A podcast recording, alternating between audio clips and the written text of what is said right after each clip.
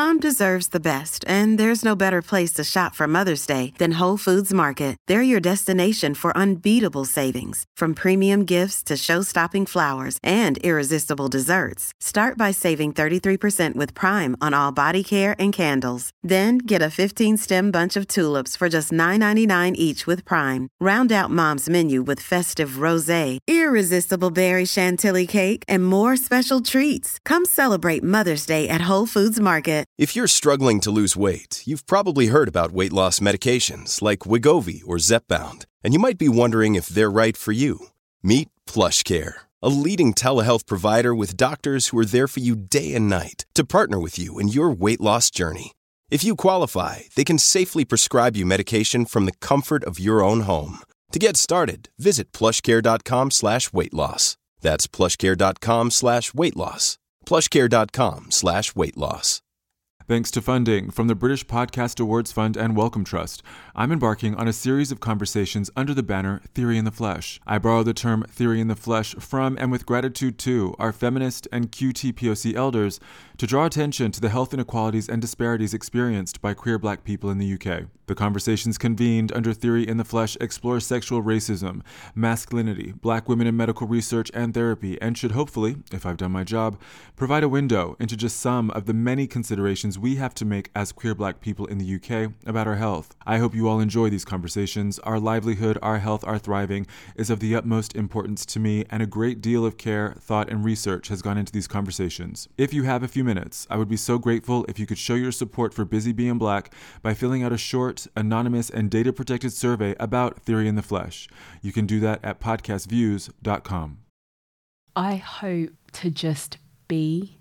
I feel like a lot of the work that I'm doing is so that one day people like me can just be. I don't I don't think I'll see it in my lifetime, but I have the hope that it will be achieved in somebody else's lifetime. So for me that's enough.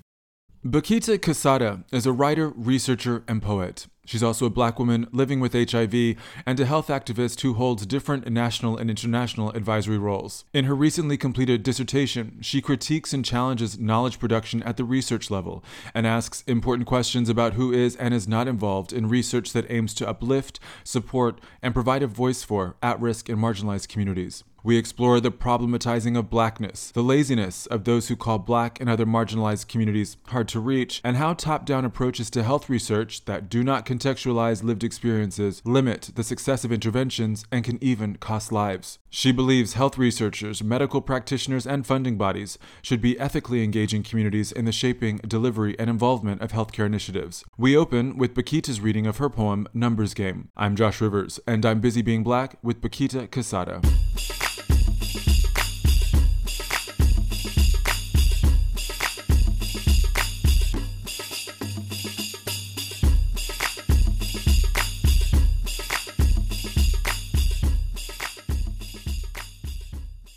It's more than just numbers for us. As you count the viral loads, the tiny cells, we count birthdays, diagnosis anniversaries, loved ones' moments, how we'll make it through the day. This life, running through our veins, goes beyond loads, beyond statistics, percentages. If you only see 90% of us, where does that leave the 10, 10, 10? It's greater than quarterly and annually, more than overseas occasions. This is daily. It's more than just events for us.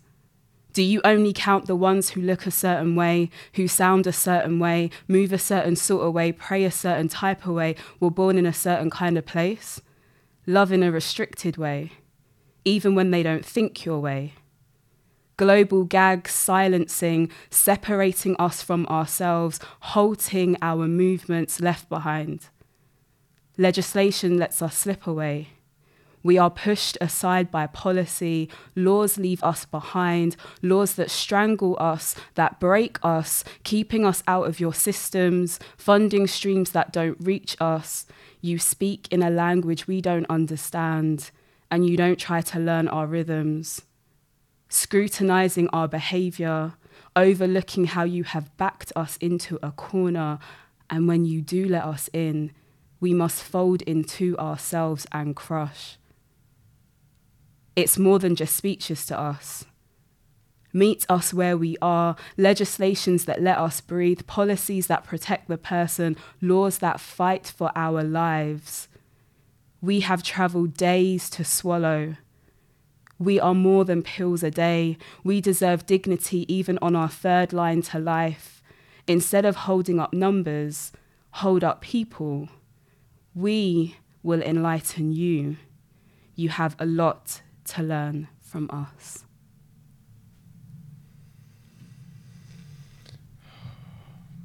Amen. Thank you, thank you. Bakita, thank you for being here. Thank you for having me. you know, uh, we're I'm recording a number of conversations this mm. week, and it's the week of the Jamaica 50. Mm-hmm. And so I imagine that by the time you know listeners hear this, they'll they'll have heard me talking about the despondency I felt this week. Mm. But I think it's also important that we hold space for ourselves and our emotions and our anger and our mm. frustration. Um, and so I'm keen to to archive to capture how you're feeling this week, how you're coming into this conversation today. Mm-hmm. So today I'm feeling good, but it is after a few weeks of feeling incredibly heavy. Mm. So I have to do, and I'm getting better at consciously doing things to prioritize my well being, but sometimes it slips. And I think, so sometimes that's just a general thing, but I think especially within the context of like the last few days mm. and also the verdict um, of Shamima as well, having her, uh, her citizenship stripped and kind of the, the way in which the government has made that make sense in their head. it's been very destabilizing, but then also in ways expected because I've always had a complex relationship with Britain and what Britishness means and how welcome I feel here. Mm, say more so, about that. So I think I think it goes back to when I was very young and my parents before I felt I was ready to hear this, so when I was a child, my parents would be like, Remember that you're black and having a conversation about what that could mean in the future for me. So I think there are certain points where I there are conversations that happened in my childhood that were necessary, but I wasn't necessarily ready for. Mm. And there are different ways in which they're constantly manifesting, like evidence of them are constantly manifesting. So this is a recent thing, but it's I'm 30 now. It's just kind of been, and this is the only country and city I've ever lived in. Mm. So this is just the constant reminder of never being fully British or that the Britishness can be is questioned mm. And that my place is questioned. Always. Yeah, always. Always. And I think that's one of the things that's part of holding the space, right? That, mm. I, that I mm. found this week. Because I, I was in a space just yesterday, you know, um, a, a, a, white space, having a conversation with Topher Campbell, mm. right? Who's this kind of very, very black, very queer, very black artist and theater maker. And we had this pre chat before, yeah. and we had chosen four images that we thought would really drive home our point that we wanted to make within that white space, mm-hmm. which is that, mm-hmm. you know, there is a precarity and a terror at the moment associated with blackness. Mm-hmm. And we should be able to walk into a space and say, this is how we're feeling. Mm. And I found myself, you know, managing this conversation in situ and got to the third slide, and the fourth slide was quite was very graphic, and I found myself hesitating under the white gaze, G A Y S and G A Z E, really hesitating, and, and I had to stop and say, I'm really struggling to go on to this next slide because I can feel the white gaze, I can feel my my identity, my my citizenship being questioned. I felt like it might have been a yeah. paranoia, right? And you articulated that in, in that the, moment. In the moment, that's I had incredible. to release that's myself yeah, from, that's from incredible. the white gaze. and sometimes you can only attack with that. But I I think the point was that this this precarity and this terror, this emotional terrorism I think that, that the country Mm. puts us through is something that we, that has to be spoken. hmm And describing it as emotional terrorism is so like apt, like it's so appropriate. Um, but yeah, I think uh, it it genuinely is exhausting. Like it, it genuinely is very tiring, and I so that's why I wanted to recheck with you. Like you actually articulated that in that space because I I think that's amazing because I think part of the for me that one of the bits that makes it exhausting is that I I don't necessarily articulate it like that as readily and Yeah. I, I but I think it's amazing that you did. And I think this, I, and this, I think this conversation that we've started to have links to your thesis, which is why we're here, right? To Yeah. talk about um, your dissertation and the wonderful research that's being undertaken wi- within that, Mm. or that has been undertaken as part of that Mm. dissertation about knowledge production Yes. and kind of the boundaries that are in place, the kind Mm-hmm. of always moving goalposts um, to black citizenship, to uh, civic participation Mm-hmm. for black people, who is allowed to do what and where. So, can you talk to me? First, name your dissertation. I've got it here, but it, if you want me to read it, but Yeah, go for yeah, it, go okay. for it, so, yeah. your dissertation is "I'm not hard to reach. You're hard to engage with." The weakness of healthcare frameworks, exposing and overcoming the myth that racialized groups are hard to reach. Mm-hmm. How did you land on this as your dissertation? I mean, I love it. It lit me on fire. it was that it was that frustration again and the exhaustion. It was like, ah, I have an opportunity to sit down with and critique that exhaustion. But in terms of my own specific experience, so I'm a black woman living with HIV, and I've been an advocate in the broadest um, range of the term when I didn't quite know what it meant when I was also being used in tokenistic ways. So I mean the broadest range of the term Right. since I was uh, in my late teens. So I would say that over the past few years, just a common phrase that is being pushed against more. It's not just me in a dissertation that's that's doing this, but a common phrase around racialized groups, ethnic minorities. There are many umbrella terms to describe us. Um, is the idea that the reason one of the contributing factors to our poorer health outcomes is because we are hard to reach and that we're doing X, Y, Z. And I wanted to flip that on its head. Um, and when, when I say racialized groups, I then do go on to specifically talk about black communities, but I opened it up to say actually this is it affects all racialized groups, but I want to also pin this into into the communities that I know. But for me, I wanted to flip it on its head and to begin to explore actually, can we critique a bit more the top? And I mean, within a within a hierarchical and a power dynamic structure. So a lot of the time, research is done to communities, but also can we Hey, maybe yeah. critique the people who are Right. whose knowledge is seen as you know the bee's knees Yeah. and superior. Exactly. So that's what I was trying and attempting to do. And so is is is something like hard to reach, Mm. which is a way of saying we can't help these communities basically Mm. because we can't reach them or they're hiding from us. Mm. Is that a result of knowledge production? I would say yes. It's a result, but it's a result of knowledge production that I think hasn't properly involved communities. I find the term hard to Ah, reach okay.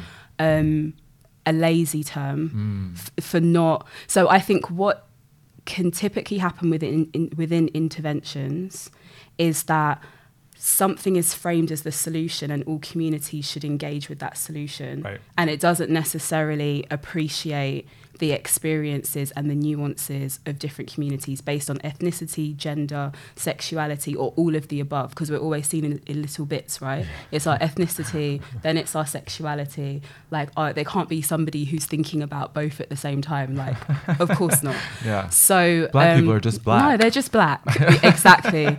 So I think one of the things that I have, and one of the things that has led me unexpectedly into research was getting a better understanding of how research informs so much. Like it can, it literally the research that is publicized and held up, it can influence all sorts of things from policies, and it even speaks to my poem about um, policies, healthcare interventions. But for me, the crucial question was who is producing that knowledge and how are the people who it's going to affect being involved in producing the knowledge as well. Oh, of course, I've got an Yeah. example here from your.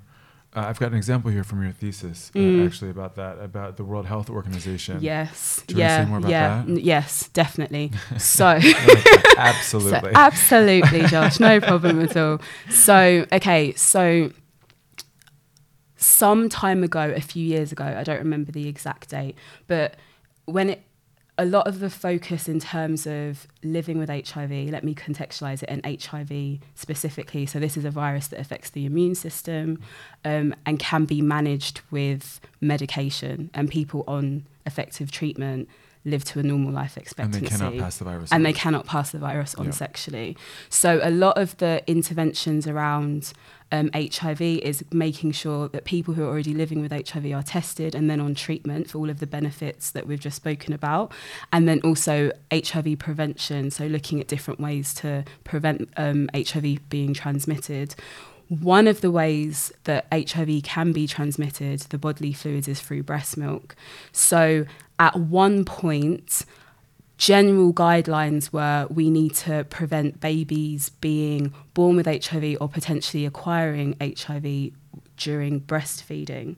So the approach was then if anybody who has a child do not breastfeed that child so that you don't transmit HIV. So it seems like a sound logic, but it did not factor in and instead I should say don't breastfeed but provide formula milk for Right. for your child which requires access to water and sterile water. So it seems like a, a sound argument but it didn't factor in who globally has access to what right? So one of the results of that were there were then infant deaths or s- sicknesses linked to like gastro, um, and and that was because some people didn't have access to clean water, so they were using unsanitary water Right. with formula feed, and then that created its own problems. So now the guidelines are that the term that is used is uh, resource rich settings and resource limited settings, I think. Yes. Yep. Okay, Yes. thank you. um, it's that if you live in resource rich settings, so it would be considered a Resource developed limited countries. resource yeah Yes. yeah settings and countries if you live in resource rich countries that would be like um developed countries countries that have Quote, exploited yeah, Yeah. yeah quite i really hate that term but it's true that have The- the- yeah the countries that have exploited Fair. Yeah, and let's then, say like that. um, and then you should formula feed because the assumption is that you have access to sterile Sterile water. water. But then also a slight critique side note. There's also the assumption there that you have access to the money to buy formula feed because it's not cheap right. and not everyone supplies it. And it's not free. like they're giving it to you for free. exactly Yeah, exactly. instead of your breast milk. Exactly. And then if you live in resourced limited countries, so quote unquote developing countries, actually aka exploited countries, Mm. then you should breastfeed because it is it is better than some of the, al- the t- alternatives that I spoke about. Yeah, I think one of the statistics here is uh, these guidelines, however, did not consider varying access to safe drinking water across the world. Later, it was found that babies who do not breastfeed are more than 14 times more likely to die from diarrhea or respiratory infections Mm-hmm. than babies who are exclusively bre- breastfed in the first six months. Yep. And so for me, in that point of my dissertation, I just felt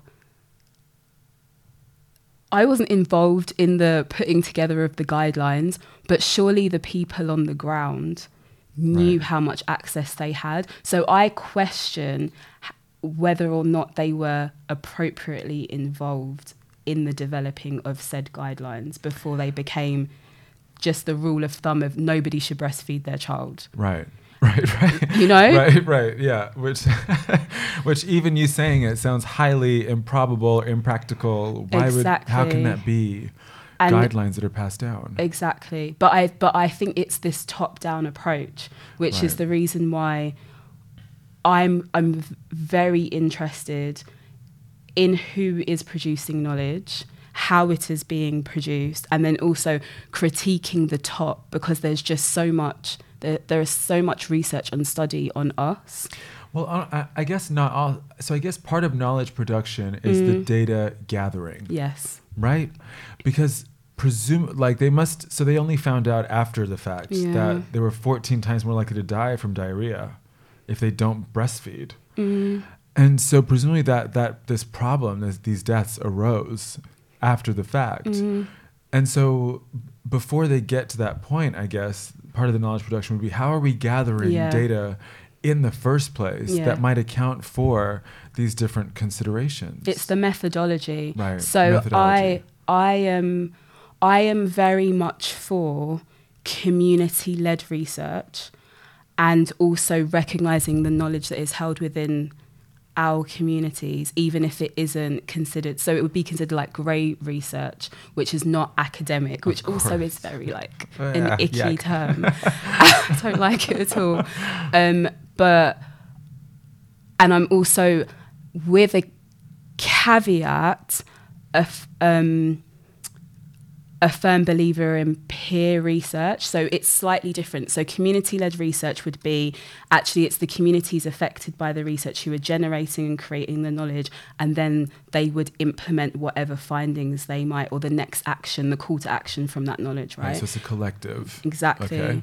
And so, but with peer research models, it's not necessarily that the research is led by the community, but that the research might be led by an institution, quote unquote, involving members of that community Right. with a lived experience being involved in maybe critiquing or contributing to the methodology to potentially highlight some of the issues that we were talking about Right, and so this kind of like toes a line between the gatekeeping of academia Yeah. and the methodologies and what's considered knowledge, usable knowledge. Yes. And the people on the ground who are actually the who are having research done to them. Yes, yeah. And it's the idea is to flip the one to say that you can occupy both spaces. Yes. The lived experience and the skill set. It's not an either or. And then the other aspect as well Oh, is of course. yeah, because Yeah. it's often thought of as an either or. There's the person, Mike. There's the person that has the lived experience, and then the the subject. Yeah. And then there's the person with the expertise. Yeah, who presumably is not from that community exactly. because they're in academia. Exactly, Right. exactly. So it's it's flipping and critiquing this, and there are there is growing. Um, there are more movements towards this, and I feel within HIV advocacy, there's a f- there's a phrase, and I believe somebody probably like comment if I've I've gotten this wrong, but I believe it's a phrase that is borrowed from disability rights and accessibility rights that are nothing about us without us. Yes. I think it's borrowed from disability rights, um, and j- so I think Which is within also, HIV, sorry, side note, it's also the name of an incredible film about the role that black women have played in the fight against HIV. Yes, AIDS. yes, yes. Days on Diallo. Yes, yeah. Um, so, so yeah, so I think it's uh, one of the things that's just important that the person with the lived experience or within whatever community, I'm using the term community in the broadest sense, Sure. um, can also have the skill set. And then this notion of working with an institution, whether it's academia or um, or NGOs or anything, Right. to create knowledge together. So one that might be seen as a bit more of like a reforming approach in terms of like Sure. generating knowledge. You could Sure. argue, yeah, you could argue. I think one of the things, that, so Theory in the Flesh, this Mm. um, the series that is um, funded by the Wellcome Trust and the British Podcast Yeah. Awards Fund. The name Theory in the Flesh comes from our feminist and QTPOC elders. So Mm. Gloria Anzaldúa, Anz- Anzaldúa um, first said it in the 1970s as a way of talking about this embodied experience that um, black and brown bodies um, are impacted by the world around them and have no choice but to talk about their experiences of racism, of misogyny, misogynoir, of sexism, et cetera, et cetera. Then E. Patrick Johnson, the queer black academic, used it again in 2005 to talk about the specific way that queer black bodies um, need to be able to speak of and through our bodies. Mm-hmm. And so I'm borrowing it again. And, and, so one of the things that E. Patrick Johnson said um, is that within academia, one of the things that queer black studies is struggling against is that the oral tradition has historically been essential to, and is still in many ways, essential mm. to the black experience. Mm. We are passing on information, knowledge, stories, histories, warnings through this oral tradition. But these oral traditions, as you've said, fall into a gray area. And so E. Patrick Johnson is suggesting that we have to um, extend the bounds of what is considered viable, usable knowledge. And that isn't always produced within academia. Definitely. I completely agree.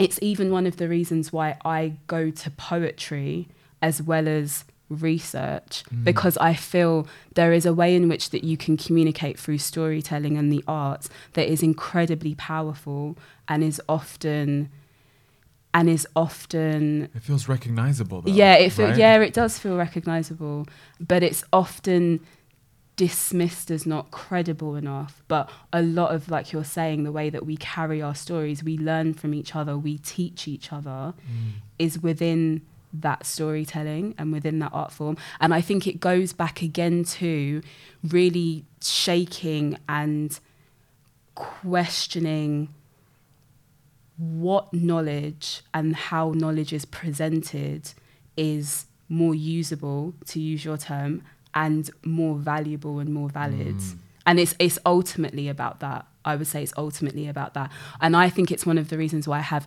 especially a soft spot for qualitative research. Yes. Like nothing against the quant side of things, but I have this a, a special affinity to qualitative research because it I'm very much like a I try to be a why person, understand why things happen mm. or what could be in the future and the possibilities. And I think qualitative research enables that and story it's ultimately storytelling qualitative yeah. research is storytelling it's about the depth and the richness of experiences but do you think that even if that qualitative research is captured or this storytelling research is captured that it's analyzed that there that there might even be a barrier to the analysis of that yeah. research yep Right? Yep. I think, yeah, so in the way that maybe the research is coded and what is seen as more as more valuable based on so in terms of the experiences that are seen more noteworthy i would say as opposed to valuable right. so and especially depending on who,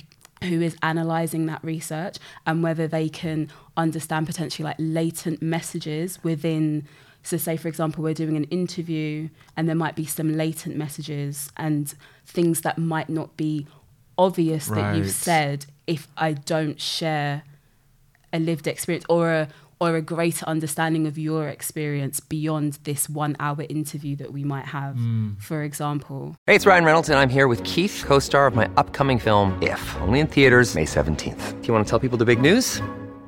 All right, I'll do it. Sign up now and you'll get unlimited for $15 a month in six months of Paramount Plus Essential Plan on us. Mintmobile.com slash switch. Upfront payment of $45 equivalent to $15 per month. Unlimited over 40 gigabytes per month. Face lower speeds. Videos at 480p. Active Mint customers by 531.24 get six months of Paramount Plus Essential Plan. Auto renews after six months. Offer ends May 31st, 2024. Separate Paramount Plus registration required. Terms and conditions apply if rated PG. What you're talking about is, is having a cultural literacy, right? You would need to be able in order to catch those latent messages, mm. in order to understand what's really being said there, particularly for those of us who have who are experienced in silence and not being as forthcoming. Yeah. One, how do you get the person to give you the qualitative research that is helpful, mm. noteworthy, usable? Mm.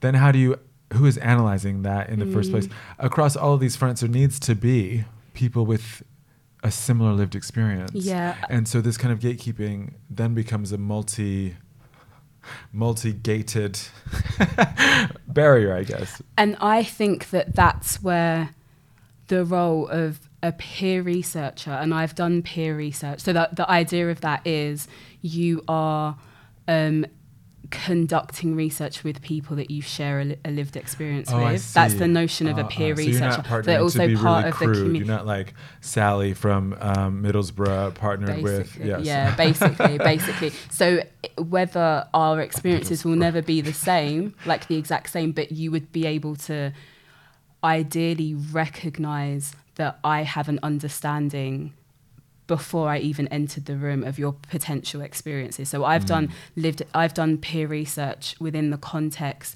of people living with HIV and within also the context of other youth activists because that's how I kind of started within advocacy. It was youth activism on a national and international stage and what it what it meant to be a young person living with HIV within that mm-hmm. space. So that's the argument, like the response to the question that you've just asked, is that that's where the peer research model is meant to be effective in that you have a team of different people Who can catch. who are exactly catching. So you might have the expert in methodology and then the peer researcher saying this is how it applies to this community, or at least consider these aspects when linking in with the community. But so it is a great I think it's it's a good model, it's a better model, and then it's also thinking about the space that is created for any community members that who are then involved in that kinds of research because for example there is a paper i can't remember who it's by now but considering the emotional labor of peer researchers Hey, yeah. and how the specific context that they give because it is a canadian piece of research person living with hiv um, no, peer researchers, plural, living with HIV, HIV from Indigenous communities, and some of the emotional labour around constantly having to share their HIV status, Right. having to feel like they have one foot in one camp and another foot in another camp, having to feel like they're persistently educating their non Indigenous um, colleagues. So it's the model the idea of the model is good, but with the the extra sensitivities of that, the duality and the positionality of who that researcher and researchers would be. So yeah, Because of course that, of course there's a cost involved, Mm. right? And that's not funny, but like Yeah. it's one of those aha moments where the only well, correct me if I'm wrong, but it sounds like one of the best options is getting the people who are most impacted to then do the labor. Is that what you're saying? Yes. Yes. But I think it's more recognizing that their perspective will create more valid research because it will probably Right. include a broader range of the people from those communities. Got it. I'm curious what this, what your dissertation, this research that you've undertaken, Mm. this impact it's had on you. Oh, that's a good question. That's such a good question. I've never thought about it, actually. I've never thought about it. I think it was. It was nice to have the space to think about my frustrations more and to also to see that other people were writing about this as well. But then it also made me so it was really interesting because I start I start with the dissertation about critiquing this top-down approach, the way in which racialized groups are problematized, so like our poorer health outcomes. Um, Oh, we're, but we're then, something to be fixed. yeah, and that we're something to be fixed, and that the knowledge of fixing us is coming from outside. So that so this is how I like I try to do this, and then try to end on a, a maybe a solution. Not Right. saying that it's the complete solution, but how can the role of No, community? did you figure it out? Yeah. I did not figure it out. I did not, I didn't have enough time. The the dissertation was due in September. I was like, we gotta get these words on this page. Um, but then it was sort of what is the role of community led research, which has always been happening. This is not a new so I'm not saying like this is what we should now start doing. This Right, has been happening for a long time right. within the within the now traditional term of research and in also the what you're talking about pushing against what is considered research it's been done in that way as well but then it made me think of because i started to talk about the peer research model and i have that experience Mm. also made me think of my positionality In and how so as in what duty i have to make sure that different members from my community, so specifically around black people living with HIV and people living with HIV generally, are represented within research. So it can even be there is typically less representation of gay, um, of black, gay, and bi men in research.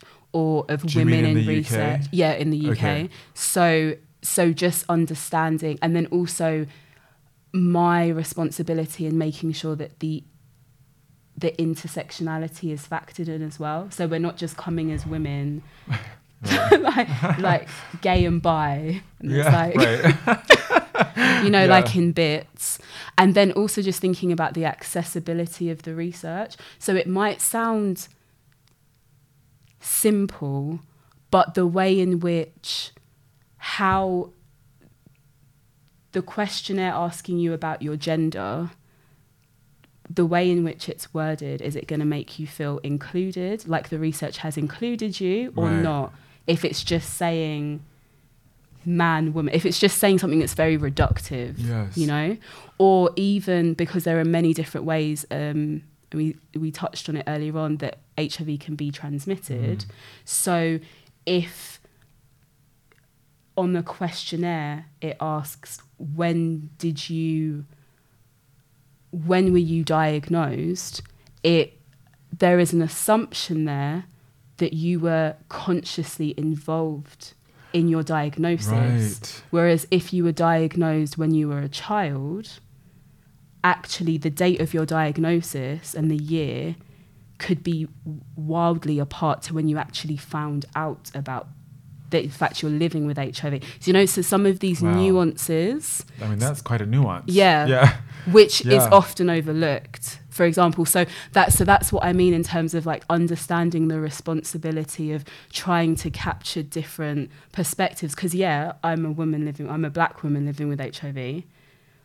It's just one perspective, and how am I gonna try my best to bring in different voices into the research mm.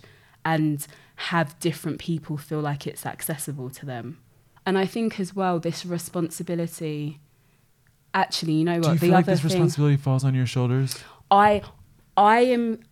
Th- that's just my personality. Sometimes I have to like push against what I consider my responsibility. I think that's an that's an honest like individual thing, but I think also the factoring in what trying to create like a safe space as well. So saying re- so research is really important in that it can influence so much. It can influence laws and policies beyond health.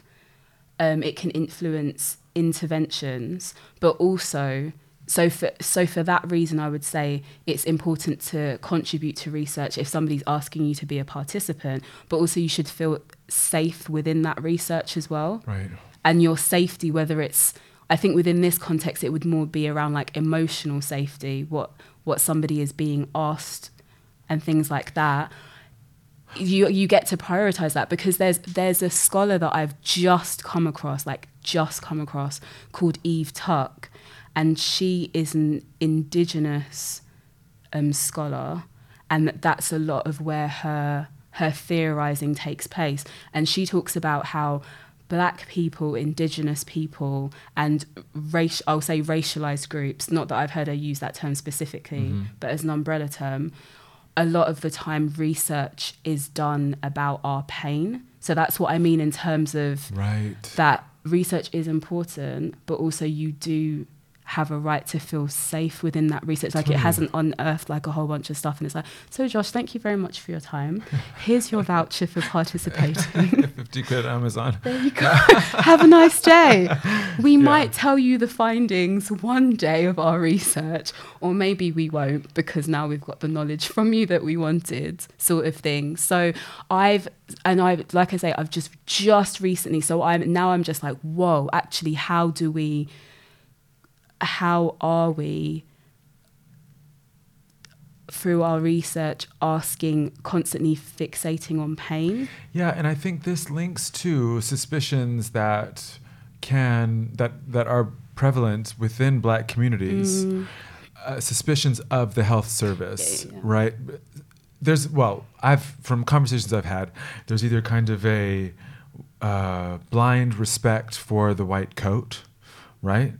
Or there is um, a, a deep distrust of white people in white coats because of a long history of abuse. Um, and so this safety, it might even, I don't know what I'm trying to ask, but I thought that was an important point to raise. Yeah, it's a very important point to raise because I think that it's one of the, and this has been spoken about before, but it's one of the aspects that healthcare needs to grapple with in terms of why there is that mistrust and that mistrust coming from valid places. Because I don't want to say now in this present day the interventions that are available aren't good and they aren't warranted but when there is that disconnect that disconnect shouldn't just be dismissed as I need to fix your way of thinking to engage with me. Actually, Yes. that disconnect and distrust comes from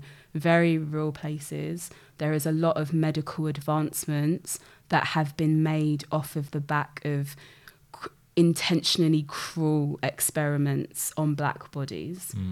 There and there are many to name, but one would be um, the Tuskegee um, trial study, um, and it was about injecting black men in America with syphilis just to see what happens when a person has syphilis.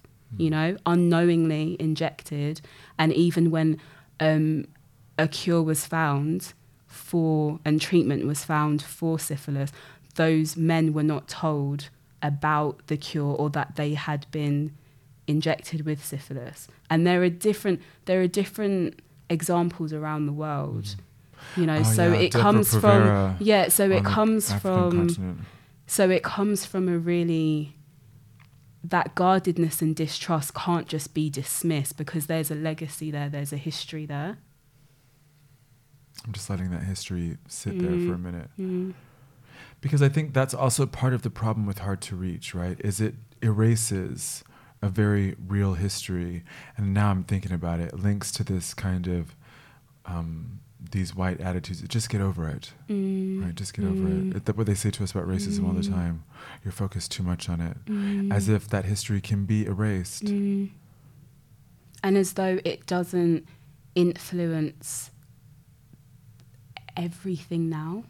It's like it's it's it's Yeah, here. it's not it's not history. It's a very living present, and unless we critically engage, it will. I, d- I don't want to sound like I don't have hope because I am also very much filled with hope. But unless we critically engage, it will be a future as well.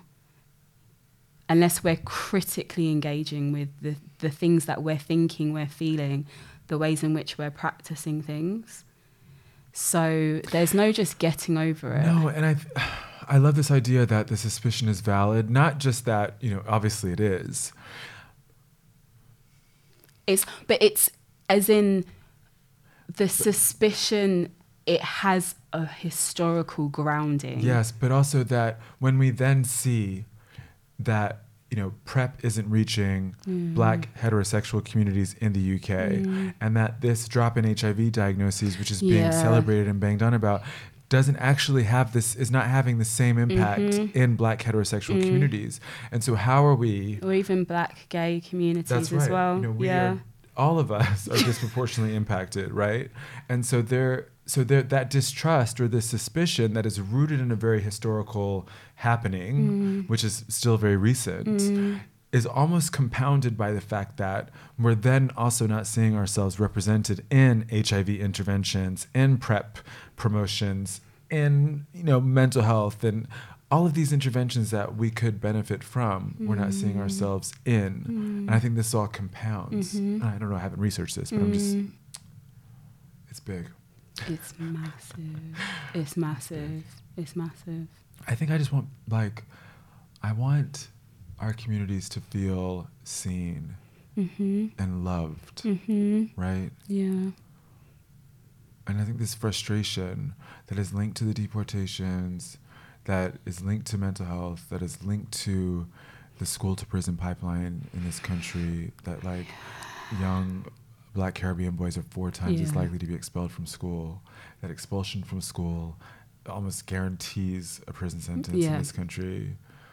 Like that this health thing is is obviously super important, but like it cannot be examined, tackled, looked at in any meaningful in, in any meaningful way, unless like these societal ills Yes.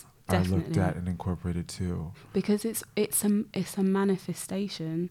So it's a, so say for ex, for example when it comes to HIV, it's a it's a manifestation within a health within health Right. of racism, of transphobia, of homophobia, of xenophobia, of sexism.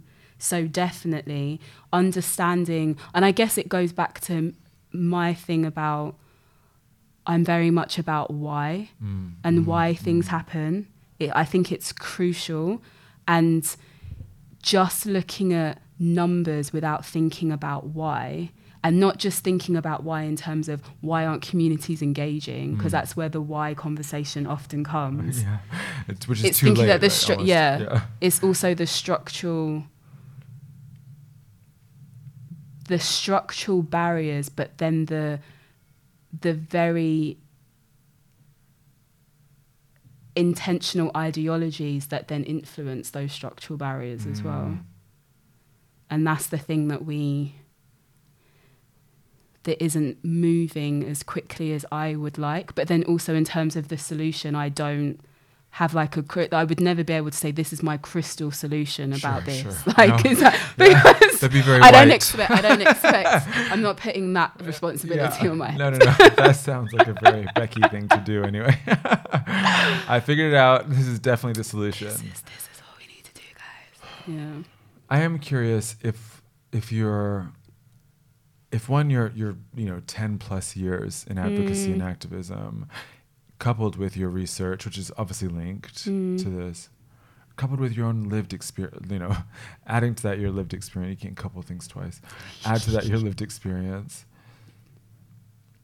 If there's someone listening if there you know if we imagine the individual human beings listening to busy being black are there ways in your opinion that we can take charge of our own health are there ways that we can overcome as individuals right? Because if we're if we're talking about the kind of macro Yes. and we understand that as black people in this society we are disproportionately impacted by school to prison pipeline poor mental health diabetes prostate cancer hiv death in pregnancy Yep. right? But if we look at the micro if we look at the individual are there things that busy being black listeners can do in your opinion? I would say, um, so I'd say two things. I think individual, but then also collective. So slightly. sure. So one of the things that's really exciting me recently, actually, is Black Ballad has recently Oh, done course. a Black motherhood survey, and I don't know what it says. Like I, d- I don't know what the data says because they're only like crunching the numbers. The the survey only just closed, but it's the idea of you. You just mentioned about us more likely, five times more likely Wow. to die during um, d- Childbirth. childbirth, and the fact that Black Ballad is attempting to understand Black motherhood in a in a broader way. So as well as recognizing that but also understanding the story of black motherhood because i mm. completed the survey and i was just like i was just very excited so there's a and that's an example of community led research and i'm really interested to see how other organizations will engage with that because within the first 3 days they had a thousand responses Whoa. I don't know how many they finished on, I but in the a lot. first three days, Yeah. a thousand responses. Now, please tell me that we're hard to reach. The first three days, I was just like, this is amazing and this is so exciting. So Well, I it's think a trust thing. I- exactly, it's, It's a, a trust trust thing. thing. It's like I'm giving you my information and I know you've got my back. I don't know what you're going to do with it, but you've got my but I back. know that you've got you're going to be well intentioned with this information and you're going to try and do something with it. And I think there's the other aspect of it. It's like sometimes people they the information is taken, the research is gathered, the findings or the reflections. It's like, but what did you do? Like, what was the what was done? Yeah, sort of thing. what was done? It's so funny. I just read an article. Sorry to interrupt. Just Yeah, the no. other day, I was and Kenyon Farrow and I were talking about it. Yeah. Talking. It's an exchange over social media, but um, it was about the this new ghost DNA that's been found by analyzing the DNA of 405 West Africans, and it was you know. Uh, Kenyon called out that like you know why is it a ghost DNA? We're not magical black people, and the kind of problematic and very kind of um, medically racist terms Yeah. that were used in this article. Yeah. And I was like, well, one of the things is how do they get the for that DNA? That's a good question. How do they get the DNA? That was my question. yeah. Fuck ghost. How'd you get that DNA? Yeah. I was so curious because I I have a really hard time believing that 405 West Africans or black people in general just said, yeah, here, take my spit. Mm, I don't know. Maybe that maybe they did. I don't want to generalize. I'm just Mm. saying I wouldn't give mine over, and I don't know many black people who would. Understandable. So anyway, I did it. So did the article didn't talk about No, of course the not. yeah okay yeah. Ken, Kenyon said he was going to try to find out mm, yeah, trying to find the research so you could find out how that how that DNA was collected. But I, I just it was the first thing I thought of. Yeah. How did they get their hands on that DNA to find this ghost DNA? Mm. What prompted them to look for this ghost DNA in these West Africans? Why the West Africans? I've got so many questions about why West Africa, why 405? Did they have permission? Did you know? Mm-hmm. And I just think we have to ask these questions. Mm. I think not that people aren't sorry, but that my recent awakening has been to say uh, how people acquire information about us is not always with our permission. yep it's true it's true um on an so i'm thinking about your question in terms of on an individual level um i think I do genuinely believe that knowledge is power. Like I genuinely do believe that. And on, on an individual level, living with HIV and being within the advocacy scene, I've had access to a lot of knowledge, and I feel as though I, it has made me more confident to question and challenge healthcare professionals and actually specifically non-HIV healthcare professionals because that's where I've had more difficulties than that, with yeah. and and I think it's genuinely because of the knowledge that I have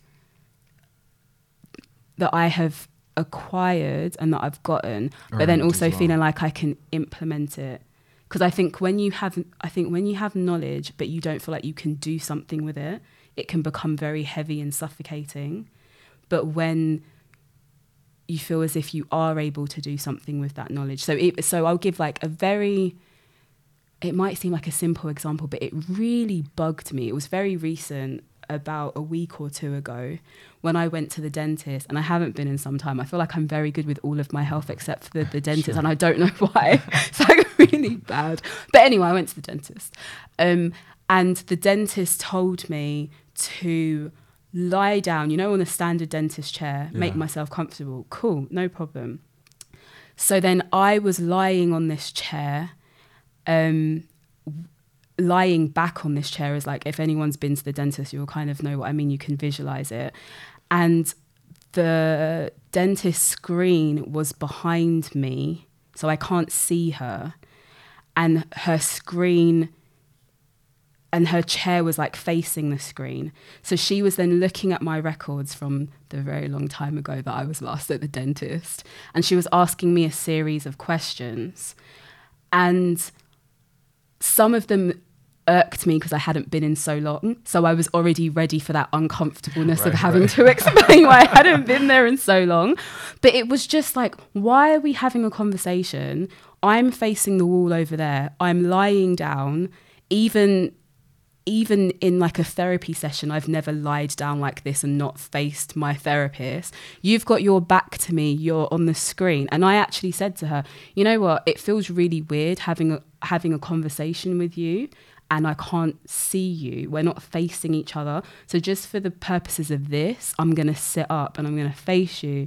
And then when it's time for you to examine my teeth, I'll lie down as I'm meant to lie down Oh, fantastic. genuinely that there is no question that that sense of empowerment has come from the advocacy work and the information that I have gathered about actually you know what you do deserve to feel comfortable when you're with your doctor it's not just Hey, about them kind of talking at you and so that's what I mean in terms of let's seek out the information that we need to be as healthy as we can be and to prioritize our well-being and to actually and not to just feel like everything when we're in those spaces it's a you're definitely better than me because you're the doctor Yeah. sort of thing and i Yes, yes, can't yes, challenge history has anything proven that's not yeah true. and i can't challenge every anything that you do even just giving me eye contact because you're the doctor sort of That beautiful bell sound, the new addition to the studio, lets me know that we are almost out of time. I, have you enjoyed this? I've, I have. You have have. electrified. My brain is like have. sing. Oh, good. I was just, I just, at times I was just like, am I making sense? Total just sense. words coming out of my mouth. and what I think is so, you know, there's a couple, so many points I want to make. Mm. But what I think is so important about this, and why I'm so keen to bring academics, Black academics, Mm. onto the show, is because I think there is this misconception that certain people do not handle academic information, right? It's kept from Mm, us, right? And yes, there is flowery academic languages like uh, I hate reading and everyone does. But Mm-hmm. what's happening within academia, particularly that I think black academics and queer black academics are leading on, is really edifying and energizing shit, Mm. right? That impacts our lives. And so I'm so grateful for you coming here and talking about this research and this work and that you've done this life that you've lived. I think you. you're so cool. Oh, thank you. Thanks so much for having me. Yeah, we're not done yet. I do Oh. have my last question, which I ask all of my guests. Yes. What do you hope for? I hope to just be. I feel like a lot of the work that I am doing is so that one day people like me can just be. I don't I don't think I'll see it in my lifetime, but I have the hope that it will be achieved in somebody else's lifetime. So for me that's enough. But yeah, just to be and to breathe. I feel like you can just breathe. Thank you for being here. Thank you for having me. Thank you. Bakita Kasadha is a writer, researcher, and poet. You'll find links to her work in the show notes. If you've enjoyed Theory in the Flesh, please head to podcastviews.com to leave your feedback. Your feedback lets me, the Wellcome Trust, and the British Podcast Awards Fund know if Theory in the Flesh has resonated with you. Head to podcastviews.com to fill out the anonymous and data protected survey. Busy Being Black is the podcast exploring how we live in the fullness of our queer black lives. Thank you to our partners, UK Black Pride and Blackout UK, and to you, the listeners. Remember this your support doesn't cost any money. Retweets, shares, ratings, and reviews all help, so please keep the support coming. Finally, thank you to Anthony Giles, a queer black, Grammy nominated producer based in New York City, for these bomb ass Busy Being Black beats. Ashe.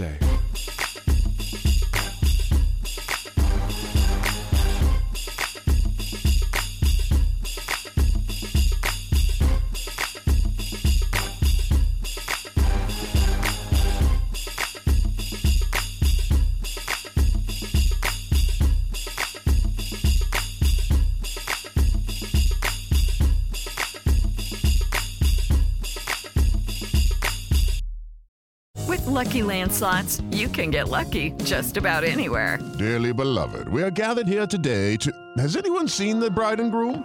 Sorry, sorry, we're here. We were getting lucky in the limo and we lost track of time. No, Lucky Land Casino, with cash prizes that add up quicker than a guest registry. In that case, I pronounce you lucky. Play for free at LuckyLandSlots.com. Daily bonuses are waiting. No purchase necessary. Void where prohibited by law. 18 plus. Terms and conditions apply. See website for details.